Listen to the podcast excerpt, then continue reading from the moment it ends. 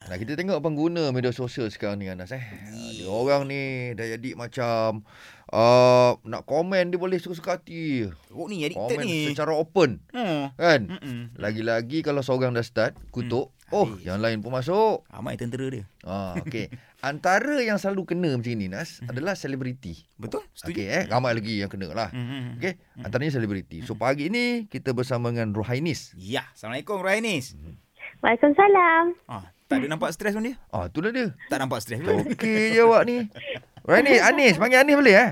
Ya, boleh. Ah, Anis. Hmm. Ayolah, awak punya IG IG pun tengok follower pun 1 million Oh, Ah, something kan. 1.6 babe.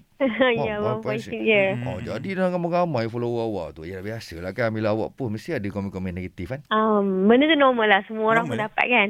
ah, macam mana awak handle eh bila terima tu? Ke tak pernah baca pun komen dia orang. macam Anis ni senang je.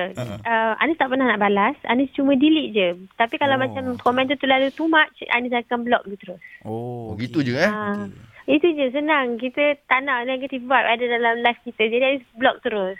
Kadang-kadang benda yang tak betul pun dia orang tulis tu kadang hmm. mungkin dia orang stress juga sekarang pula NGO semua orang Yelah. kehilangan kerja, ada masalah uh, personal. Jadi dia orang nak lepas, dia orang tak tahu nak lepas kat mana. Dia orang cari dia orang aim orang-orang macam selebriti macam ni untuk dia orang nak lepaskan amarah ataupun uh, tension dia orang tu. No. Dia orang cakap je. Tapi Aduhai. kadang-kadang dia fikir balik, oh dia stres ni, kesian kat dia. Aku nak balas pun buat apa, kesian dia. Hmm.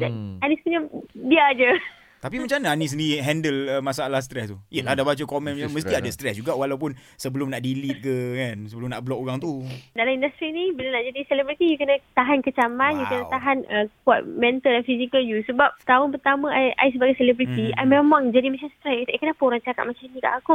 Eh, apa eh, salah ni? Macam buat macam salah besar ni. Hmm. So, bila dah lama-lama, I dah get used to it. Oh, rupanya macam ni. Orang jenis suka melepas apa, Pengalaman. tension ke, ke orang lain. Lah. Semua Ha, Ah. barulah I belajar. Kalau kita tak Dan- masuk dunia hiburan ni kita tak faham Ah, kan. tak faham kan. kita tak faham. Ha, dia, Ah. bila orang komen satu pun kita dah jadi stres. Ha, Betul. bila dah jadi selebriti ni, oh kalau 10 pun tak ada rasa apa dah. Hmm. Ada dah rasa tak loot.